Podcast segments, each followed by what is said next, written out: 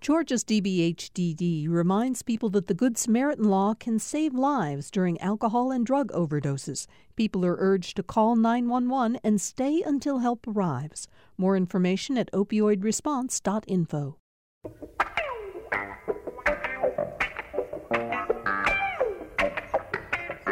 Glad to have all of you with us as we start another week here on Political Rewind. I'm Bill Nigut. Um, you know, the three volume uh, uh, books uh, uh, under the title March, which told the story of John Lewis's early life and took him through the uh, famous march.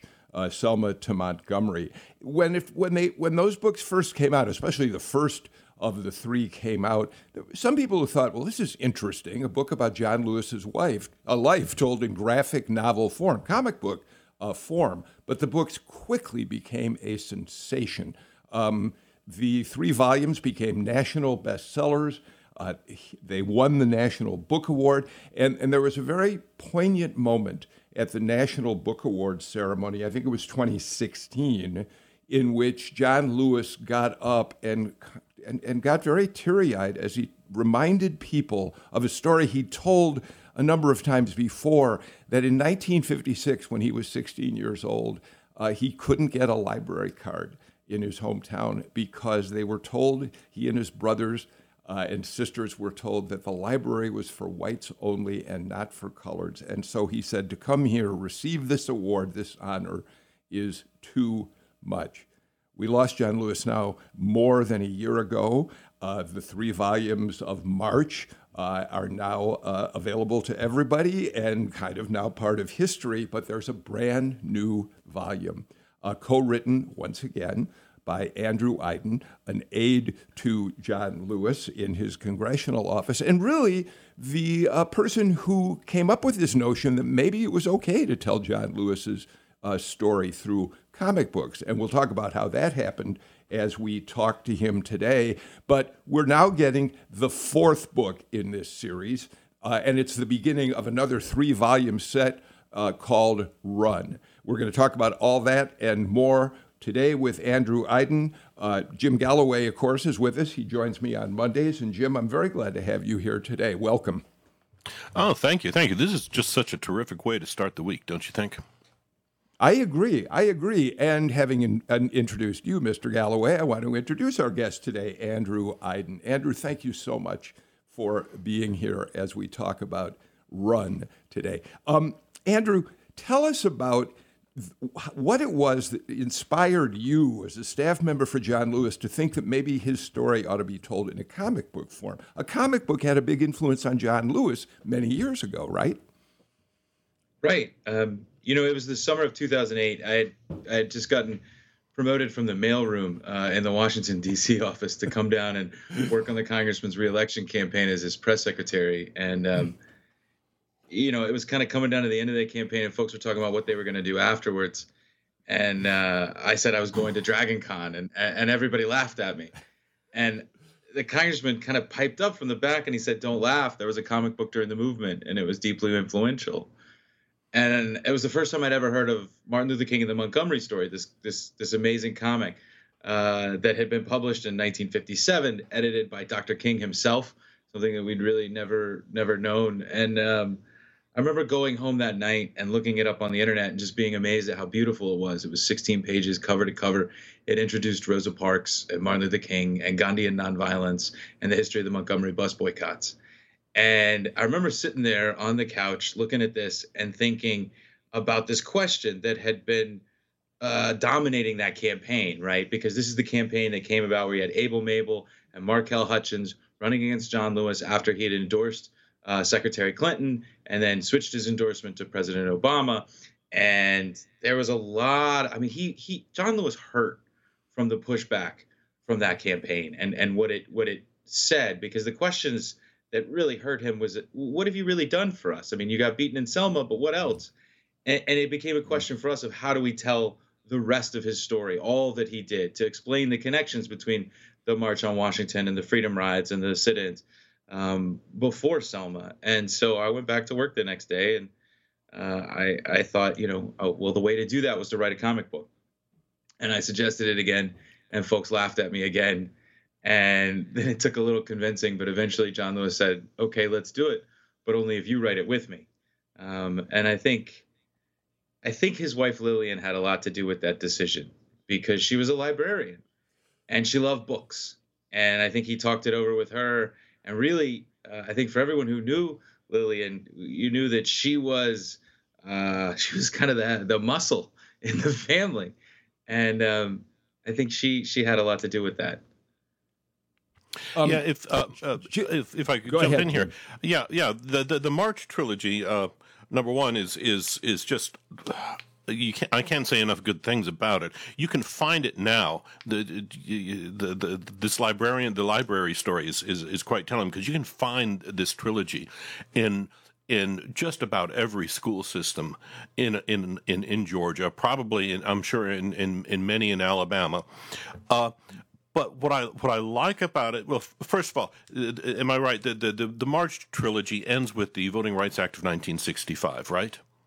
And that's correct. And, yes, sir. And and the and and and the Run trilogy is is is kind of the first. This first part it begins the the story of of John Lewis's political career, if you will uh, ending ending with his his election to to, con- uh, to Congress or or or going beyond, right? That's the idea. I think right now this first book it picks up two days after the signing of the Voting Rights Act, um, and it's a story of John Lewis uh, essentially losing everything. Um, the the pushback against Julian from when he gets seated when they attempt to seat him in the General Assembly uh, from his election in November of '65. Um, it's the story of the murder of Jonathan Daniels and Sammy Younge and these cre- these these these participants in the movement whose uh, murder has been in some ways overlooked. We think about James Reeb and we think about Viola Liuzzo, but we forget about the people who continued the struggle after the signing of the Voting Rights Act. And in this particular volume, I think it's very it's incredibly relevant for today because we have to understand um, what it is we're up against and where these forces began and you know that's like like just the context of Watts. I mean, we forget about the Watts riots taking place just days after the signing of the Voting Rights Act. We see them as if they're from two different eras, and yet they're inextricably connected. And I think for for this this whole series, you know, we've got to decide what what we're going to do. John Lewis and I finished two manuscripts uh, before he passed. We've published here now one of them. But the idea was that this whole series was about the relationship between Julian Bond and John Lewis. And these two men who were incredibly close friends, who then came apart ultimately in the 86 campaign, but who influenced each other's lives almost every step of the way. Um, so let's take kind of a chronological look at how you tell the story of Run in this first volume of the new three volume set. But if you don't mind, Andrew, I want to go back a little further in time. I want to go back to uh, 20, I guess it was 2015, you'll correct me if I'm wrong, when uh, you and John made your first appearance at Comic Con after the first volume of March was released. There is an extraordinary photograph that uh, got tweeted all over the world after John died, sadly. Uh, it shows him walking hand in hand in the Comic Con convention hall with fourth grade students. And if you don't mind, I want to just read you a little bit of the New York Times story about that it, it was Sandra Garcia had the byline for the story, and she wrote Representative John Lewis was looking for an orange to carry in his bag. He wanted to pack two books, a toothbrush, toothpaste, an apple, and an orange inside his backpack, just like he did in 1965 when he led a vanguard of close to 600 people across the Edmund Pettus Bridge. He'd already acquired a jacket and backpack that were similar to the ones he'd worn half a century earlier on the march from Selma to Montgomery, even though he spent months looking through thrift stores to find them. And you, are quoted as saying he went full recreation. and and the photos of him, the photos of him with these children are just absolutely breathtaking. Um, and you were quoted again by the Times article as saying he was trying to show them, the children, how his faith and his belief in America fundamentally put him in a position where they would look at him as a hero, even though he is not a superhero. That must have been a remarkable day, and the photograph is just so moving. That day, uh, so this was our third or second time at Comic Con. He'd first gone in 2013, and we'd had this. Uh, uh, I mean, talk about being worried you're going to lose your job. Try being the staffer who takes John Lewis to Comic Con, and you don't know how it's going to go. Um, but then, you know, all the all the press descended on us, and like the the panel turned out to like the room was standing room only, and we were sort of taken aback at the response that we were getting at at Comic Con, and so then the next year the congressman he who, who who had gone around and kept asking, you know, like who who is that? And I'm like, sir, that's that's a Wolverine. And then you know, like who's that? Oh, sir, that's a Hulk. You know, and he, he desperately wanted to fit in, right? He wanted to, to to be a part of this. He felt like it was like, okay, this is this world that's accepting me. So he was like, well, I want to dress up the next time I go. And so we spent months trying to find the right backpack, the right trench coat, um, and and so that he had his cosplay. He wanted to be so authentic, so he put those two books. Was March Book One and March Book Two in his in his backpack. And I remember being in his hotel room with Nate, uh, getting him dressed because the backpack was actually kind of tough to get on. And so we we get it on, and we're, we're kind of looking at each other like, what are we about to do? You know? And Nate's with us, and so just start. We just walked down to the convention floor, and it was it was interesting because people were, were looking at him walk by and and you could start to see that that they knew who he was now and and he hadn't quite gotten to the room yet and he gets stopped by some of the kids and they just mob him and he's dressed up and he's just like them but he's dressed up as himself and you know the way that came about actually is that some students who were reading march in their classroom had asked if they could meet with the congressman after the panel and he had to get down to the floor for the signing. We knew he'd get mobbed after the panel, so he said, "Well, why don't you march with us?" And it became about the idea of dramatizing this conflict of what he was trying to do. He was trying to teach the next generation how to march. And so he was going to make it as plain and as real as he possibly could. And so after the panel was over, um, it was, you know, our panels were always emotional. It was like a revival, right? Everybody got up and preached at the microphone. Um, and then it broke. And so we all got together, we lined up. And this first year, the press didn't know what we were about to do. So the press who was there covering him were sort of like shocked to see this line start to form of fourth and fifth grade students holding hands with John Lewis. And, and I'm over on the side and I'm sort of wrangling the press as well, sort of being like, back up, back up, back up. And then we just set off. And I think the thing that shocked us the most was how many people joined in behind us because it ended up being thousands of people who joined the march and came down to the floor with us to the point where the fire marshal started freaking out a little bit and was like, you know, trying to calm everybody down to manage the line. Um, and I think, you know, we didn't understand how long that moment would reverberate in history at the time. John Lewis was just having fun and doing what he loved to do best. And I think being with the kids, having their energy around him, gave him this sense of hope and optimism for the future that kind of recharged him before he had to go back to Congress.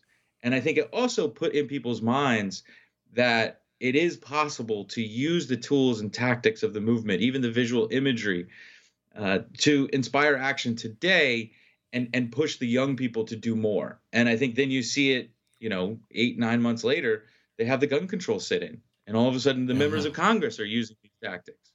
So I think yeah. it was a profound moment for them. Uh, um, Andrew, uh, yeah, it, uh, let's spin a little bit off your off your off off this reenactment uh, uh, theme here.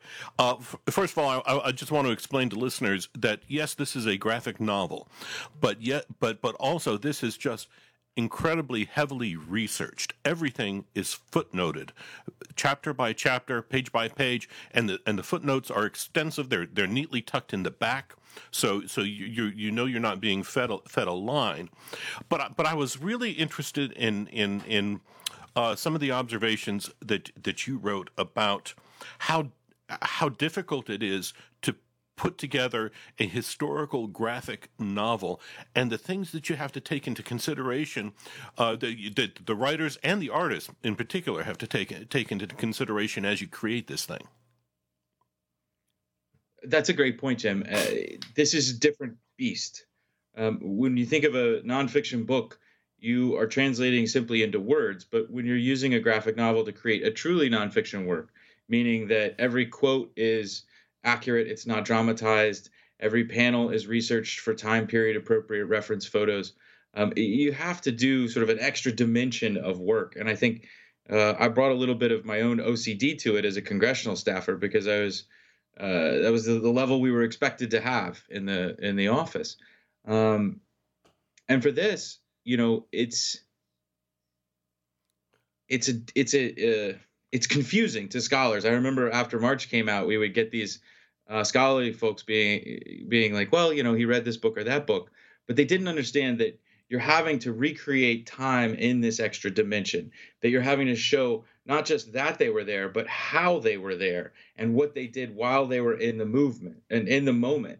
Because you know, it, it, it, it's like, for example, um, in the scene where Julian is getting uh, uh, the vote is actually happening in the Georgia General Assembly to oust Julian for the first time, right? The blocking of where people were sitting in the Georgia General Assembly. I had to sneak into the to the building to go and look up in the rafters and talk to the congressman. Where were you sitting? Like in relationship to the board where the vote was happening, so that you know which way his eyes were looking in the, in in relation to the to the facility? And where was Julian's seat in relation to you? So where were you looking at? Or like the the the cars or the shoes that you have to show? And then at the same time you know there's scenes like uh, the debate they had in SNCC uh, about the opposition to the Vietnam War. This took place right around Thanksgiving weekend uh, no, uh, November 1965 and it's a this long meeting where they have these drawn out debates because SNCC was famous for these debates they they would debate every mm-hmm. element of of the issue and how do you recreate that and make sure that everybody's position uh, is accurately reflected. And what we were able to do is to use the meeting minutes because SNCC was so good at keeping records. So Nate Nate would call Nate the artist uh, would call these uh, sort of Council of Elrond uh, scenes, right? It's like long talking dialogue scenes, but you have to have them. And so we were able to use the meeting minutes to show who took what position, how they framed it, and how that argument spilled out into each other, into each successive point. And I think that's uh, you you could you could put that on the page, you could show them the words, but when you create that as a dramatic scene, you get so much more of the emotion and the drama, as the congressman would put it. And I think that's that's kind of what makes uh, these books so much more accessible to young people, and as the congressman would say, people not so young. So um, there, this is such a rich conversation, and we could go in 18 different directions, obviously, on this. But Andrew, let's let's do a little chronology here. Um, so the the book opens on Sunday, August 8th, 1965, Americus, Georgia, at a church in Americus that John Lewis and his and a group of demonstrators are going to try to integrate. And we see the scene unfold as parishioners in the church, congregants are, uh, are, are angry that Lewis and his folks are going to try to get into the church. They're, they're calling each other up. My God, that's John Lewis. We've got to call the police. What was that church, and why did John Lewis decide that was a place to uh, demonstrate and try to integrate? So the church in Americus uh, was home to a number of prominent figures in the town. I think that's part of the reason why it was it was a, a target. I think one of the characters we show in there is actually the local judge, um, and the the importance of that scene is not just that they're trying to fight for integration. It's what you said. It's the chronology. This is August 8th, mm-hmm. 1965. The Civil Rights Act had been passed in 64 which is what supposedly desegregated all facilities. And yet, here you had not just a business, but a church, a, house of worship, refusing to accept one of God's children. And, and this was about showing, and the reason you open the book that way and, and what it dramatizes is that even though John Lewis, two days prior, had accepted a pen from Lyndon Johnson for the signing of the Voting Rights Act, he was going down to Americus, Georgia, to test the laws of the Civil Rights Act, which at that point was more than a year old And the idea that we're we're faced with today is just because you have a law on the books doesn't mean that that is a way uh, society acts, that the way people behave, and that they live up to the to the letter of that law. And integrating that in Americus, you know, Americus has a long, dark past and a relationship with the Klan, and then you see it uh, in the next pages. Uh, Calvin Craig, the Grand Dragon of the Klan at the time, he comes out and leads the largest hooded march that you'd seen in South Georgia in decades. Um, in response to this this flare up, the the the passage of the Voting Rights Act spurred this unbelievable backlash among these these groups uh, opposed not just to voting rights but integration. Um, and, and I think and these it, are the, the groups we're fighting today. And and if I could interrupt here, is is just it started a, a, a, conversation in just about every Protestant church in in Georgia. Mm. Uh, uh, uh, we were new to the South in, in, 65, but we were also members of a, a small congregation in Red Oak, Georgia, just south of just south of College Park, and uh, I can remember there was a debate in the church over what would happen if if a black person tried to walk through the door, and uh, it, uh, it it, it, it resolved itself. Uh, we were a small congregation, not much to look at, and, and not worth not not worth protesting over. Uh, but uh, you know, by by, by I think, and I think maybe by the seventies, maybe we had one or two uh, black members. But it was it, this was this was this was a conversation that was being had across the South, and, and, and just the, the, the, the impact of John Lewis and and I think one of the King cousins uh, was involved too. Just having them approach a church uh, was was just was just was just so startling in the South. Um, and, and, Andrew Lewis was arrested along with uh, other marchers. They went to, to jail in uh, Americus over this. Um, and uh, and just to make a point, when he's released from jail, it's in, you in a panel introduce us for the first time to Julian Bond. After I was released from jail, John says in the comic, in Americus, I went back to SNCC. SNCC, by the way, for those who don't know, is a Student Nonviolent Coordinating Committee, which was a very important part of the civil rights movement in the uh, 60s or early to mid 60s. I went back to SNCC's headquarters in Atlanta, where Julian Bond put out a statement on my behalf, and and it, it's close to that point where John Lewis says they were closest of friends. Andrew. Yeah, Julian and John Lewis were, um, you know, two peas in a pod. I think you can't. I, I saw this relationship in many ways with him throughout the years where you, can't be John Lewis without somebody else putting out the press releases, someone else shepherding his message. And uh, Julian was that person for SNCC. I think you can see it in the scholarship. If you look at what Julian uh, did while he was the communications director for SNCC, uh, you see these unbelievable publications like the Student Voice that are complicated and interesting, full of pictures and, and, and great articles. And then as soon as he leaves, the Student Voice publication drops off. It goes from uh, once every other month to maybe twice a year, and it's not nearly as full of pictures. And Danny Lyon's not giving photographs, um, but that relationship, that friendship between John Lewis and Julian, I think redefined the South, particularly Southern politics, because if you have uh, like Andy Young is the whole reason he ran for Congress is because John Lewis wrote a letter to Julian and Julian urging Julian to run for Congress in the fifth district. Julian says, No, I don't want to do it. Andy picks up the letter, and then that's how he goes and runs for the fifth district. So I don't think you can understand Southern politics without understanding the relationship between Julian Bond and John Lewis. Okay, we've got to get to the first break of the show. I, I, do want to pick up on the Julian Bond John Lewis relationship because, as you said near the beginning of the show, that's really kind of at the heart of what the first volume of Run is about. And uh, we'll get to that in a minute. And, and also, we should talk about how the movement began changing in the mid 60s, which is another important element in this first volume. Um, we'll be back with more on the new uh, book about John Lewis's life, Run After These Messages.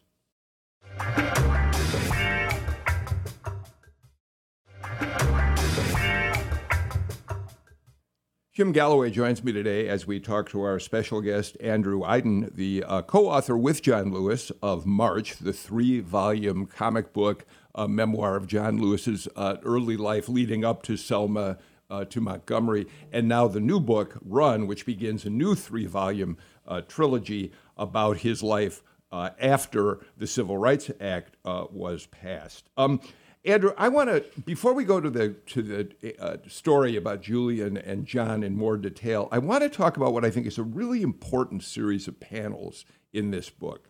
You've introduced us to the fact that we've seen Americus and John Lewis being arrested for trying to integrate the church.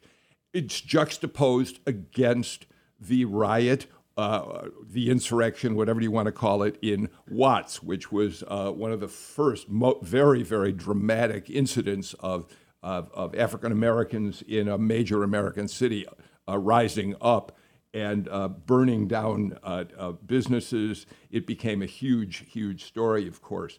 But, but, but here's the point I want to make and have you and, and talk about, and then Jim get you involved Um, you have a you have a family sitting or, or uh, uh, on a sofa.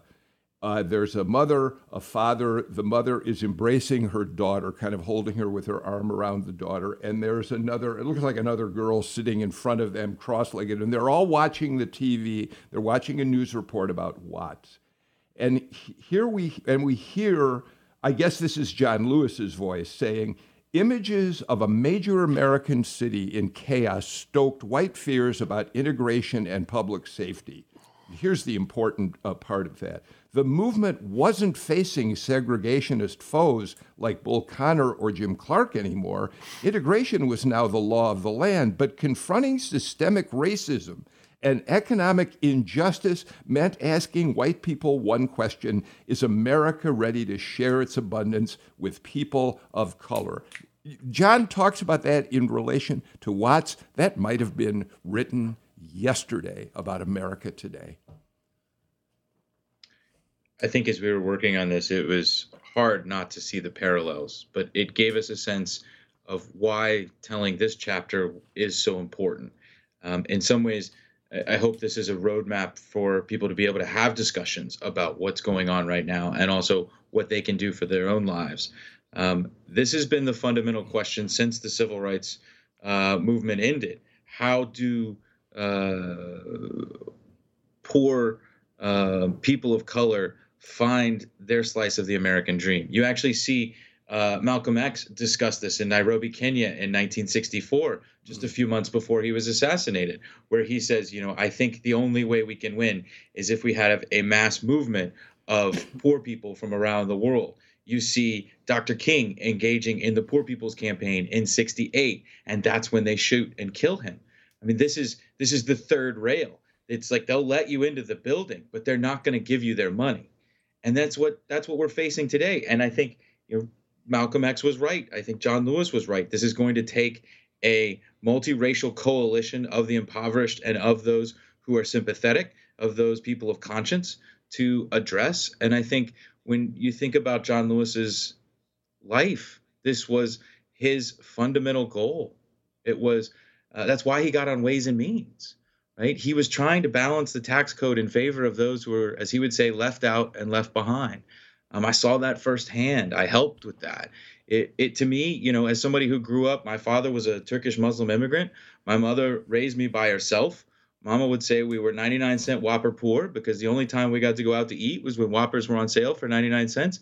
That's why I wanted to work for John Lewis because it was he was one of those people who was fighting for that. And I think that's what's so important about this book is dramatizing that to this generation to understand that they are part of a multi-generational struggle that this economic inequality is not new and that the fight over whether or not people of color will have the same financial and economic opportunities is the fight of this generation.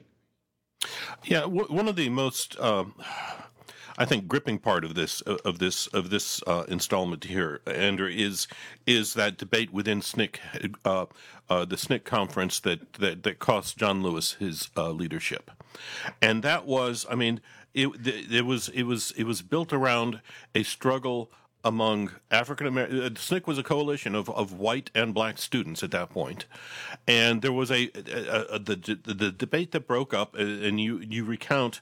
Uh, uh, consists of, of, of, of black participants arguing whether uh, a, a multiracial democracy is actually possible. And so you have that line of thinking about uh, about whether whether whether uh, self segregation may be the best best path, which which is not. Uh, I mean that that's that's that that contradicts what John Lewis was saying at the time, what Martin Luther King was saying at the time, and yet we are back. We are back right there in that moment right now. I mean, the players are, are a little bit different. But this last census that that that just was published this month is is is a look at is a, or in August is a is a look is a look at at at whether we will truly be able to have that multiracial democracy in in years to come. I think you're right. I think in some ways that was why John Lewis was so insistent, and I never understood it at the time, and only through reflection have I really gotten it. He was so insistent that I always join him on stage, that I be up there with him when we were giving our talks. And I think he wanted to have a symbol of what it looked like to have a multi generational, multi ethnic coalition up there. I mean, you, you see it with his endorsement of Jon Ossoff. This is something that he has believed in his whole life. I think he saw it as the struggle between uh, the beloved community and black separatism. And Stokely was very much in favor of the black separatists. I think you see his uh, uh, followers, but also like the people who have relations with him, his godchildren, things like that. They're still advocating for that black separatism today. And that just wasn't who John Lewis was. There was this huge difference, this huge divide. He was willing to give up everything in, in SNCC to to keep uh, I guess as he would say it, you know, to keep everyone together because you know, I think for him, and, and I think for all of us right now, it's it's a question of uh, divide and conquer versus all work together for the greater good. Um, and I think when we all work together, that's that's the best solution anytime, always. Um, and and at the same time, though, I have to say I understand why. I mean, if you were black in 1966 and you just spent the last five years watching black bodies being beaten night after night, shot and killed on the television, just like you've seen, you're seeing today. Like, how do you not get frustrated? How do you not say uh, enough is enough? And and how do you not push back on that? But I think that was what was so important to history about John Lewis's faith and his belief in the philosophy and discipline of nonviolence because it wasn't just a tool or a tactic. And I think this is what the real debate comes down to for him. Nonviolence was not just a tool or a tactic, it was a way of life, a way of living. And if we could all be a little bit more nonviolent like John Lewis was, then I think that's how we get to the beloved community. Let, us let, talk about uh, uh, an episode that your book covers in uh, detail, and, and that's uh, Julian Bond's election to the Georgia State House in 1964. Five? Do I have the? I, what? I can't remember the exact the year that he was elected. Five, 65. All right. So so Julian's elected in 65 uh, to serve the 134th district. I think was the district at the time, and uh, and and there is an, an, a successful effort to deny him the seat. And, the, and, and at least the ostensible reason for denying him the seat is that the civil rights leaders like John Lewis, like Martin Luther King for that matter, had begun to speak out against the war in Vietnam. And Julian Bond was put in a difficult position where he too had to make a statement saying that the Vietnam War was wrong. There was controversy within the black community about that. That's not our fight, opposing the war in Vietnam. We have more uh, essential matters to deal with here. But that was at least what triggered the effort, the successful effort to expel Julian Bond. Talk about that a little, if you would, Andrew. Absolutely. Um, Julian was part of this first wave of uh, activists who got elected to uh, the Georgia General Assembly and other offices, which you know ties back into the titles of these books. First you march, then you run. It's about activism turning into public service, and so Julian was in many ways a test case, and he never intended, I believe, to to really be that outspoken initially about the opposition to the Vietnam War. He put out the statement as the as the communications director for SNCC at the time but it was not his statement. And then he gets asked this question offhandedly almost by a reporter Do you support SNCC's statement?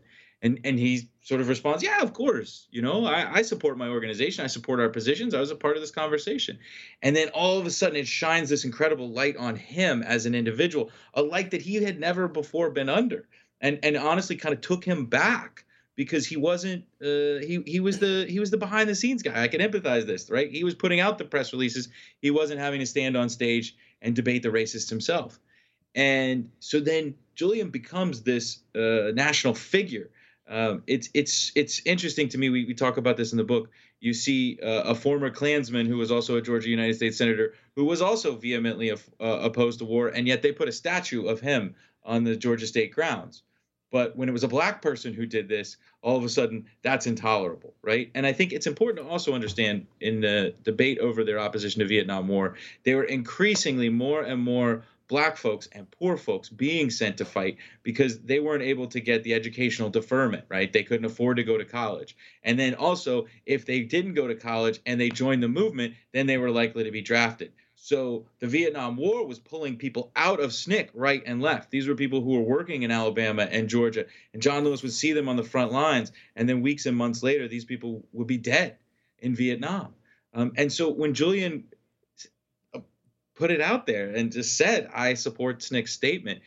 All the, the animosity and, and anger that people had for SNCC and their opposition to this became focused on Julian, and that made him a national celebrity. You had Dr. King come out to, to lead a march in his honor. Even Julian's father, who had been somewhat, uh, I wouldn't say appalled, but, but hesitant and, and not fully supportive of Julian's participation in the movement comes out and is marching down the streets of Atlanta to the state capitol and support him. It, it, galvanized the movement around him and turned him into an iconic national figure. And I think it was a major turning point as well for the opposition uh, movement to the Vietnam War because now you had a leader. Uh, maybe it was a reluctant leader, but a leader nonetheless. Jim? Andrew, Andrew, how, how did just uh, this the Bond Lewis friendship? How did that work? I mean, you had you had Julian Bond, who's erudite. Uh, as you said, he was his, his, father was the president of a university. Uh, he had the looks. Uh, uh, he was he was eloquent whenever he spoke, and then you had John Lewis, who grew up on a chicken farm in in Alabama, uh, was never the best speaker, uh, there was a, there's a little bit there was always a, a little bit of a lisp to his to, uh, when, when he when he spoke, uh, and it, it just the, the, that degree of sophistication was was was missing. How did how did the friendship actually work?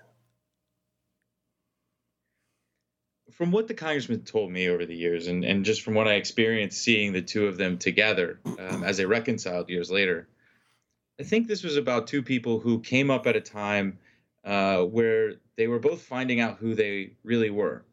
Um, and and John Lewis had so much respect because of his fearlessness, his willingness to be beaten, to stand on the front lines. Julian was in considerably uh, fewer uh, protests. He was organizing. He was on the campus. He went to uh, Morehouse. He went to the college that John Lewis couldn't afford to go to. Um, and I think in some ways their their friendship worked because they were opposites. They understood two different worlds, and so it was like they brought two different sides of the coin to the table with each other. And I think at the same time, they just liked each other. You know, sometimes you just meet people and they, you like to be around them. I don't know if it's chemistry. I, I don't know if it's uh, whether you believe in astrology. I don't know, but they liked each other, and they just enjoyed spending time with each other. And I think that's what, uh, and I can understand that. Congressman used to say when we were touring for Run, he would say, or when we were touring for March, he would say, it's like the old days when Julian and I were uh, touring for the Voter Education Project. And, and, and we just had so much fun on stage, joking with each other, being serious, having these revivals, but then every night going back and and and having just conversations, living life, going to I don't know, Congressman used to love to go to Nordstrom's or, or, Dillard's, and we would go after these events and buy ties. You know, it's these these small things where you build up these like loving relationships, and I think that's really what it was for John Lewis and Julian. And I think it really hurt both of them in a deep and profound way that they were apart. I mean, hearing Julian talk about it in 2014 and 2015, it was like he was he was he was reconnecting with this long lost part of himself like he missed John Lewis, and and I think they, you know, Julian actually said he believed the congressman became uh, did a better job as congressman than he would have, and um, I think really at the end of it, it just came down to people with ambition and, and having that collide, uh, and and uh, of course it would be the same ambition about these two people who loved each other. Okay, so I really have to jump in because we're missing a, a, crucial moment of this story, which, by the way, is not part of the first of the three volumes of Run. We're going to get to that in in probably, I assume, the second volume. So here's the point that, um, and Andrew, you can jump in on this. Uh, so uh, Lewis and and Bond, very very close friends. Wyche Fowler had been the fifth district congressman in Georgia for I think ten years and it was finally in the last couple of years of his final term, it was understood that because of the demographic changes to the 5th District, it was time for an African American to rep- represent that district. And so Fowler was kind of gracefully told, please do something beyond that. He ran for Senate. He won in 1986 for Senate. That left an open uh, House seat in that 86 election. Julian Bond was the favored son. Julian Bond was the inheritor of that seat. He was the privileged child of, uh, of, of well to do African American parents. And John Lewis challenged him.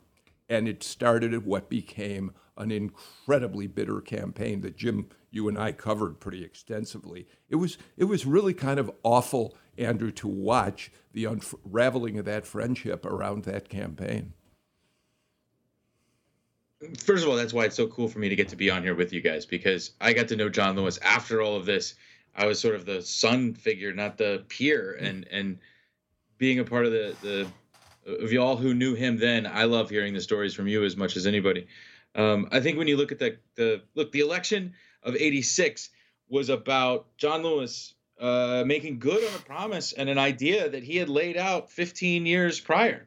Uh, he was the one who identified the fifth district seat as the seat of black political power in the South. He's the one who pushed Julian to run for it then, and Julian said no. Um, and so, and John Lewis ran for it in '77 as well against Wyche and lost. And then that's when he goes and joins the city council. This is something that he had always wanted to do. Um, that campaign, the animosity of it, I think really came from a sense of righteous indignation on Julian's part that John Lewis would dare challenge him. Uh, Julian, this is what people forget. Julian was the national figure. Julian had been on uh, Saturday Night Live, of all things. You know, he was the, the former vice presidential nominee. But in elected office, he'd only moved from the state house to the state senate. He really hadn't moved up that fast, but he was trying to be a national figure from a state office, which is really difficult to do. And I think John uh, Lewis and and and Lillian. Lillian was the master strategist of some parts of this. Um, they had a different idea, you know, and and and and the campaign itself. John Lewis, he had this. He would say these things. He would be like, "Vote for a workhorse, not a show horse," or or vote yeah. for a, a, a a tugboat, not a showboat.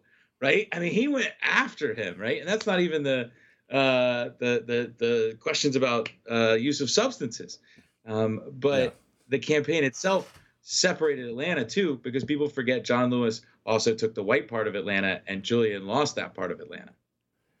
Uh, I got to get to a break. Of course, John Lewis won and went on to an illustrious career in the U.S. House of Representatives, which is where our guest, Andrew Aydin, first uh, started working with him many years later. We got to get to a final break of the show. We'll be back with more in just a minute.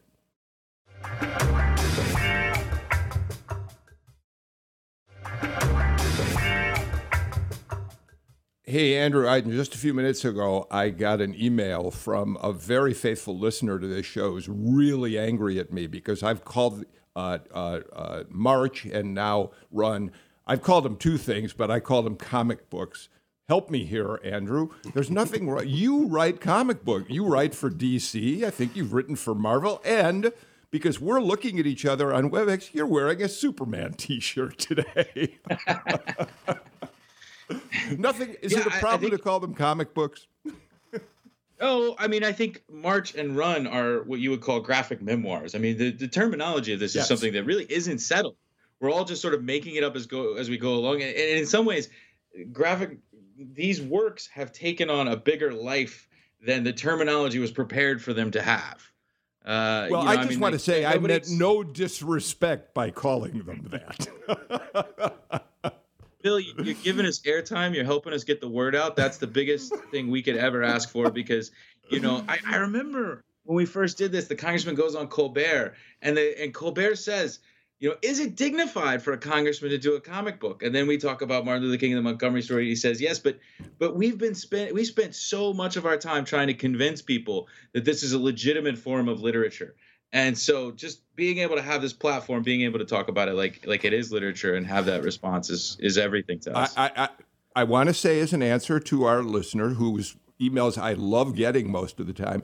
Uh, I have great respect for that form of literature. I read graphic novels quite frequently and think they're wonderful. So my apologies if I uh, was some somewhat uh, uh dis, uh, denigrating in the way I talked about it. Uh, one of the things that Andrew does before we run out of time here is, and we don't want to give away every moment of the book, but by the ending of the book, we're left with John Lewis in some despair. Uh, SNCC has been taken away from him. Stokely Carmichael has uh, has muscled uh, uh, uh, John out of the way over issues like we believe in black power, not nonviolent integrate methods of integration and that sort of thing. Um, and and it's hard for us, I think, to look back, given what we know happened to John Lewis, and realize that he reached a moment of such deep crisis in his life. Uh, yeah, and and you have to remember that he was he was only twenty six at that time. I mean, I mean, uh, not everybody has figured out where they're headed uh, by that age, and and uh, he had been kicked out of he had been kicked out of SNCC, or he had uh, ultimately he resigned because they took some positions he couldn't he couldn't. Uh, uh, he couldn't agree with, and I, I, I think Andrew, I think that your your phrase is that he got a he, he got a job that pretty much put him on the shelf that let him know that he was he was uh, he, he his time was done.